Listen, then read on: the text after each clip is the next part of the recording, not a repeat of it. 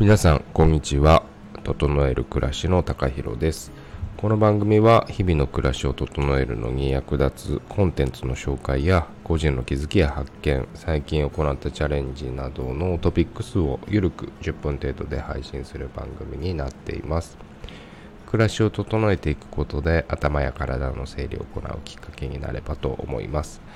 リスナーの皆様の暮らしを整えるきっかけや興味などにつながればいいなと思います。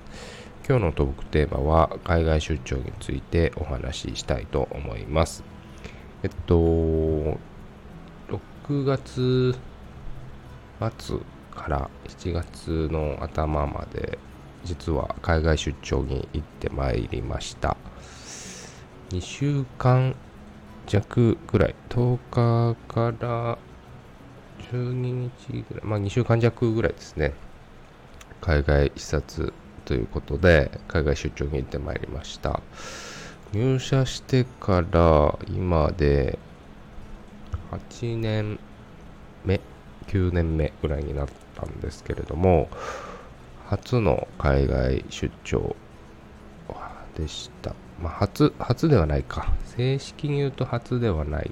で入社して、まあ、海外研修とかでは行ったんですけれども、まあ、仕事で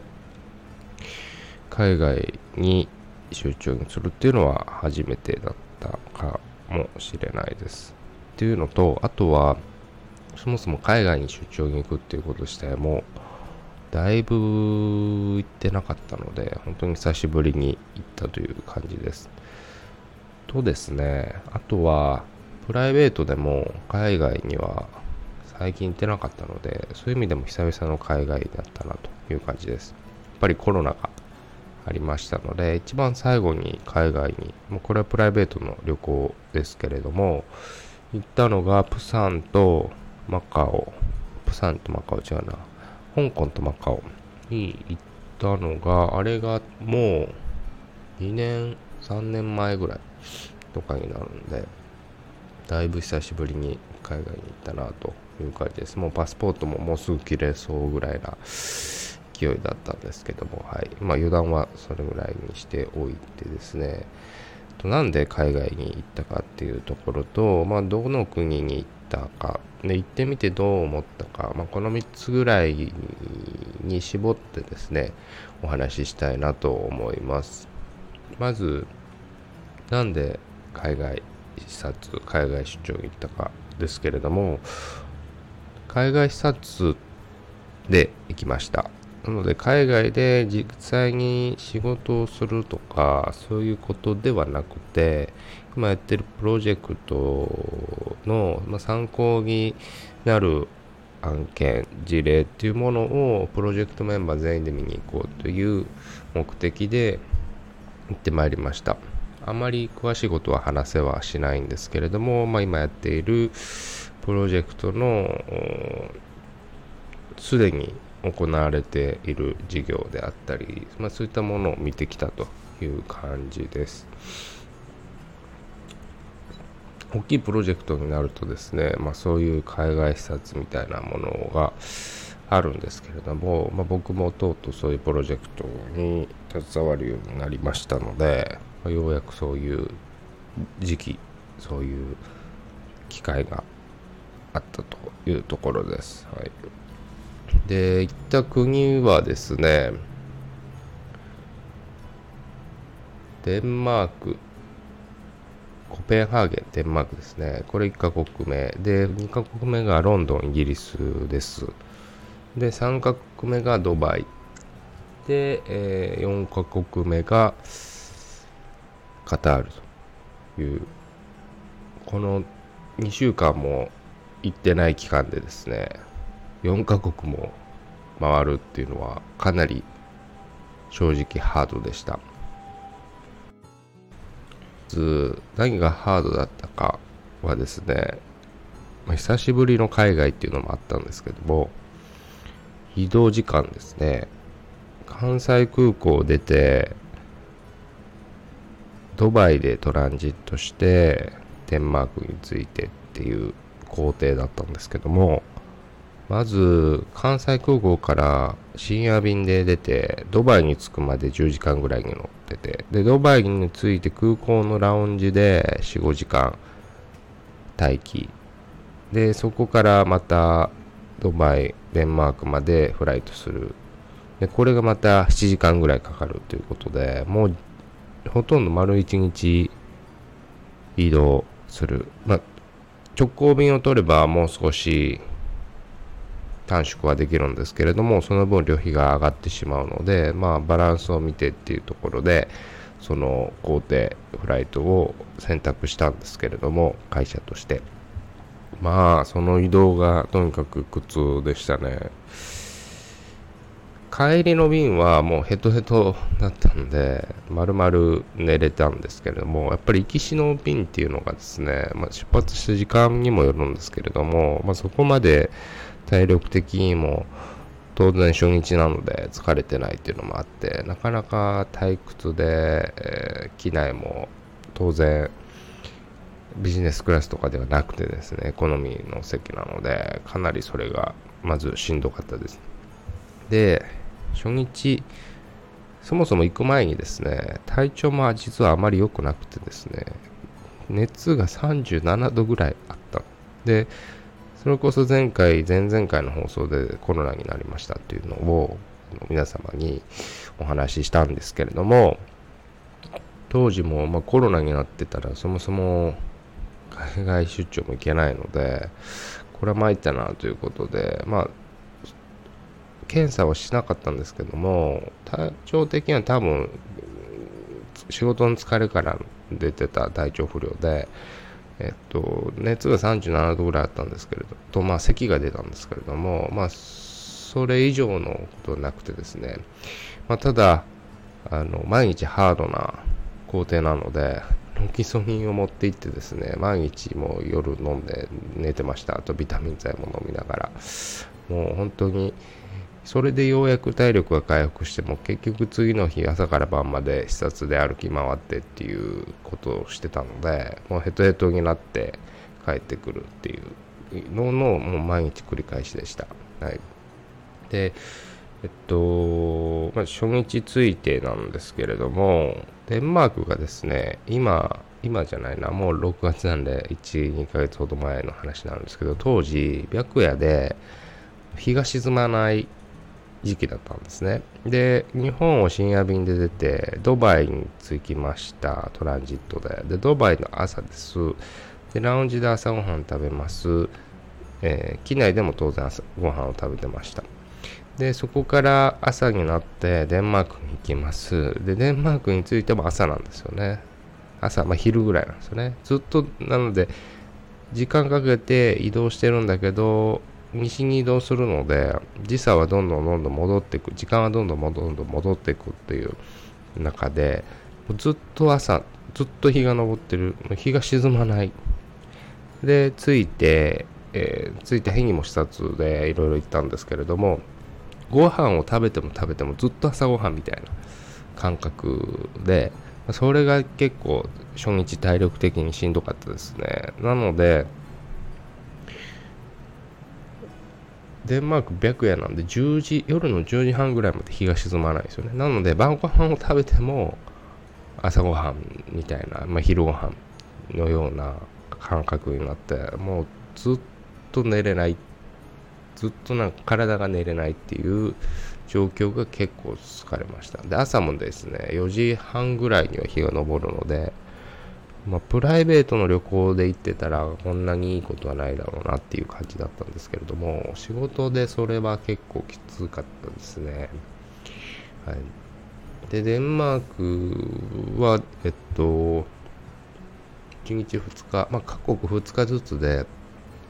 見て回って移動してっていう感じだったんでデンマークはそんな感じで回ってきましたで次2カ国目がロンドンで、まあ、ロンドンも同じくですね、えー、2日ぐらい回ってその次またドバイに行ってでドバイも2日見てで最後またカタールに行って2日ほど見て日本に帰ってくるというような海外出張でした。もう本当に朝から晩まで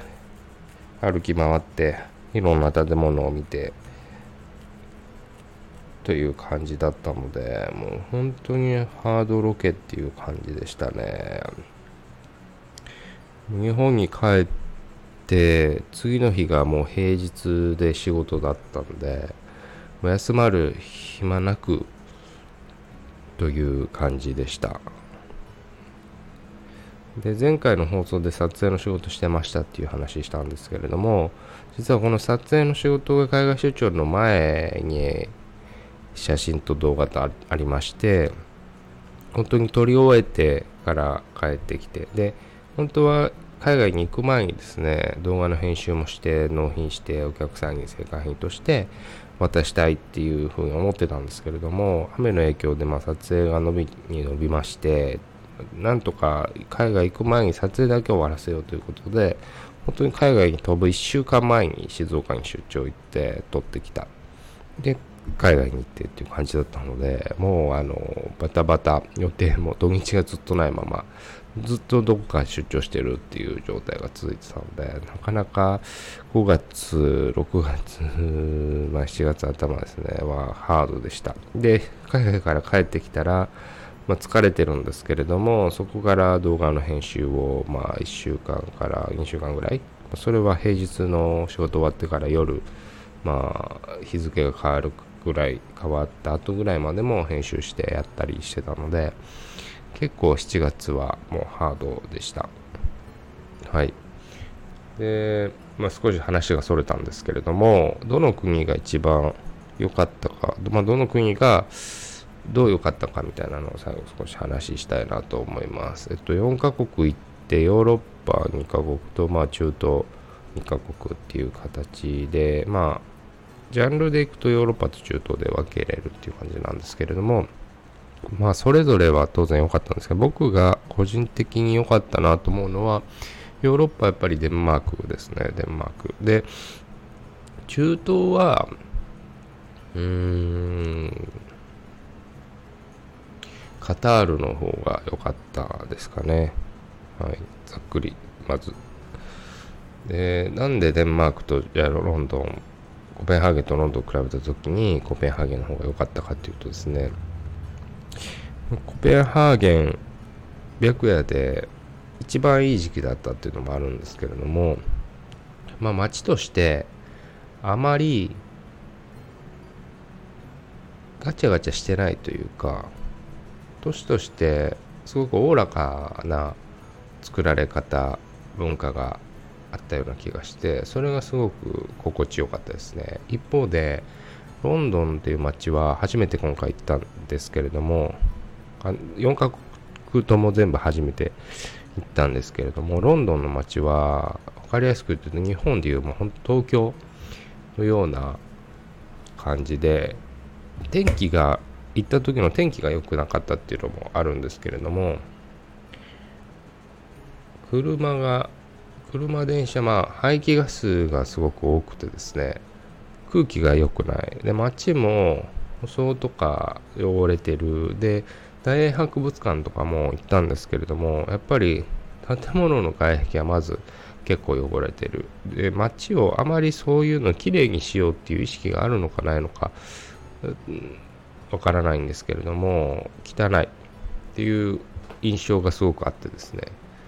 まず街としてクリーンじゃないっていうのが感覚としては良くなかったですね。東京はまだ東京もガチャガチャしてそれなりになんかあまり綺麗なイメージっていうのは日本のいろんな各都道府県に比べると少ないんですけれどももっとそれをひどくしたような感じがありました。で良くないとこばっかり言うのも良くないんですけれどもあとは建物自身もですねすごく主張の強い建物がもう多すぎてそれもなかなか視察で現地を回ってて疲れたなっていう感覚を得ました。で東京もこの間久々に行ったんですけども東京も東京で結構超高層ビルとかお金をかけてすごい派手な建物とかがあるんですけどロンドンはロンドンでもっとそれが過剰な感じがしました。ただあのー、建築として面白いなと思ったのはもうロンドンといえば鉄の街という感じでなんか何でもかんでも鉄で作るっていう文化がすごく面白かったですね。個人的にはそれが結構胃もたれはしたんですけれどもあの日本でやったらこんなのすごいお金かかって大変だって思うようなこともですね平気でやっちゃってるみたいなそういうバブリーな感じの街でしたね。レンゾピアノとかリチャード・ロジャースとかそういった建築家の建物もすごくあるんですけれどもなんかすごい派手でお金もかかってて。で鉄でやりきる感じの建物が多いのですごくストイックなメカメカしい竹々しいそんな感じの建物が 林立してまして結構その風景っていうのは新鮮で勉強になりましたけどあまりいい印象はなかったですね。なので東京も同じで住みたい街かというとそうじゃないっていうのと一緒でですね。ロンドンも住んでみたいかっていうとあの僕は住みたくないなと思いました。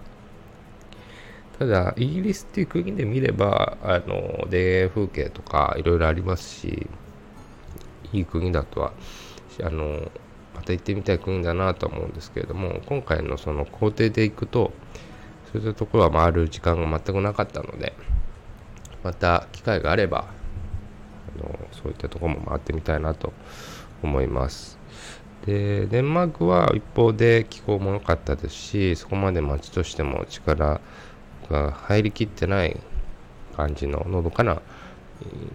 文化が根付いてたので個人的にはそっちの方が良かったかなという感じですでドバイとカタールはですね行った時期がもう夏の一番暑い時期で 気温が45度昼間の一番暑い時ぶっちゃけると45度よりも47度ぐらいありました。行く前はもうそんな体験したことない温度だし、どうなることかと思ったんですけども、まあ、なんとか、なんとかでした。体感でいくとやっぱ日本の夏よりももっとぐっと暑い感じはしましたし、と街を歩くのももう5分ぐらいが限界かなっていう感じでした。で、ドバイとカタールだと近いんですけども、ドバイの方が日本に近くて湿気がすごい。なので、外歩いてビルに入るとメガネが曇るみたいなのの逆バージョンで、ビルから外に出たらメガネが曇る。もう外がサウナ状態で。それがですね、すごく印象に残ってます。で、カタールも同じ気温は気温なんですけども、どっちかというとカラッとしている感じの気候でした。で、どちらも雨がすごい、降雨量、年間降雨量がすごい少ないので、まあ、毎日天気は良くてですね、雲も全然ない。だから空が本当に澄んでいるというか、青い空。で、気候が暑い。っていう、そういう、なんていうんですかね、地球の気候の違いっていう面では、すごく日本とも違いますし、面白かったです。ヨーロッパはどっちかというと、日本と同じようなあの井戸にありますんで感覚としては気候を楽しむというよりか文化を楽しむという感じなんですけどもカタールとかドバイ中東は文化はもちろん気候もそういう意味では面白かったなと思います。でドバイは観光業で栄えてる町経済が発展している町でカタールは石油で発展している町っていう、全くその近い位置に面している国なんですけれども、国の経済、成長の仕方っていうのはもう全然違う2カ国なので、そういう意味では、あの、回っていても、感じ方っていうのは違いましたね。両方お金は経済を潤っていて、バブリーな建物があるんですけれどもドバイの方がもう少しゴージャスというか派手な感じがしましたカタールはどちらかというとそういう文化に根付いた建築の作られ方とかがされてたのかすごいいいなと思ってましてのカタールで行くとスークっていう昔の市場がそのまま残っていてとそことかがですね本当に世界不思議発見とかじゃないですけれどもあの文化と歴史が根付く実際に生きている街という感じがしてすごい良かったです。ドバイもですねそういう古い旧市街みたいなところはあるので行ってみたかったんですけれどもちょっと視察の工程上ですねそういったとこは行けなくてそこももし行けてたらドバイの印象も変わったのかなと思うんですけれどもカタールはまあ偶然そういうところを回る時間があったのであのそういう意味でも個人的にはカタールの方が印象に残ってるかなと思います。ただドバイのアブダビにできたジャンヌーベルのルブル別館美術館っていうのはもう本当に圧巻でした。教会のような天井が高くて木漏れ日があふれるドームの屋根の中での空間っていうのは美術館っていうよりかもう教会の中のあの祈りの場のようなそういう神聖な空気というかあの空間体験はもう今回の視察の中で一番良かったかもしれないです。という意味ではドバイのジャン・ヌーベルの美術館はすごい良かったですね。カタールにもですね、実はジャン・ヌーベルのその後にやって最新作の国立博物館っていう建物がありまして、そこも回ってきたんですけども、まあ、当然良かったんですが、個人的にはそっちよりも同じジャン・ヌーベルの建築でいくと、ドバイ、アブダビのルーブル・アブダビ別館の方が完成度と空間体験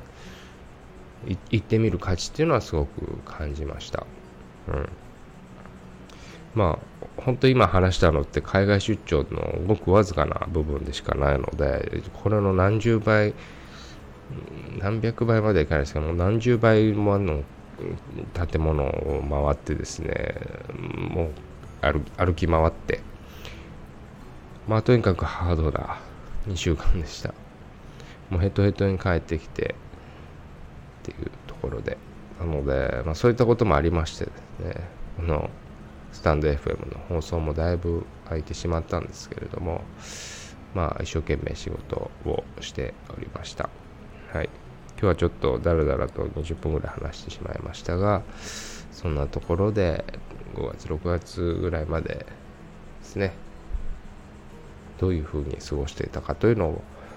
お話ししました。はい。まあ、こんな感じでちょっと、あのー、今まで放送できてなかったものですね。だらだらとお話し